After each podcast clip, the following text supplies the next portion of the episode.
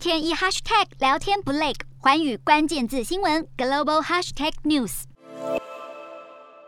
中国各地的疫情不断的延烧扩散，官方强制实施了清零措施，但是恐怕效果很有限。官方6号通报本土病例是突破了2万例，其中确诊的病例就有1383例，无症状感染者则是有19089例，再度创下了新高。包含了吉林、上海、山东、辽宁、广东、天津等等27个地区是多点爆发。其中确诊病例以吉林省最多，有973例，长春市是817例，吉林市则是136例，而上海市则是311例。至于本土无症状感染者，以上海最多达到了16766例，因此上海市以黄浦江为分界分区，轮流封闭管理4天，而且所有人都必须要进行检测，居民是不得离开住宅区域，大众交通也是停驶的。也因为上海的疫情陆续的外溢到了周边的城市，开始实施封闭管理。来看到苏州、昆山的部分，原本是宣布从2号开始，一路到6号的凌晨12点，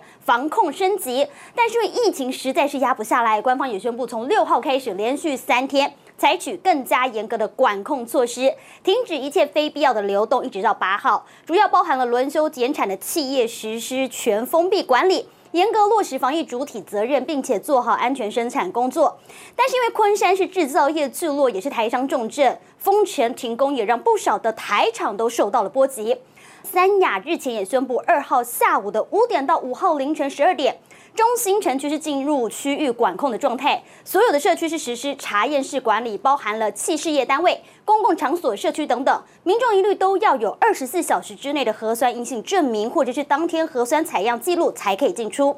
除了民众日常生活需要的超市、药店等等，当地其他的营业场所都是暂停营业的，所有的人员更不得组织或者是参与任何形式的集聚会性活动。不过，中国采取强制清零的政策似乎没有奏效，除了官方的疫情数据备受质疑，民众的压力更是濒临极限。中国的零容忍方针究竟还可以坚持多久，也让外界是相当关注。Hello， 大家好，我是寰宇新闻记者黄云婷。你跟我一样非常关注国际财经、政治与科技趋势吗？记得追踪寰宇关键字新闻 Podcast， 以及给我们5星评级，更可以透过赞助支持我们哦。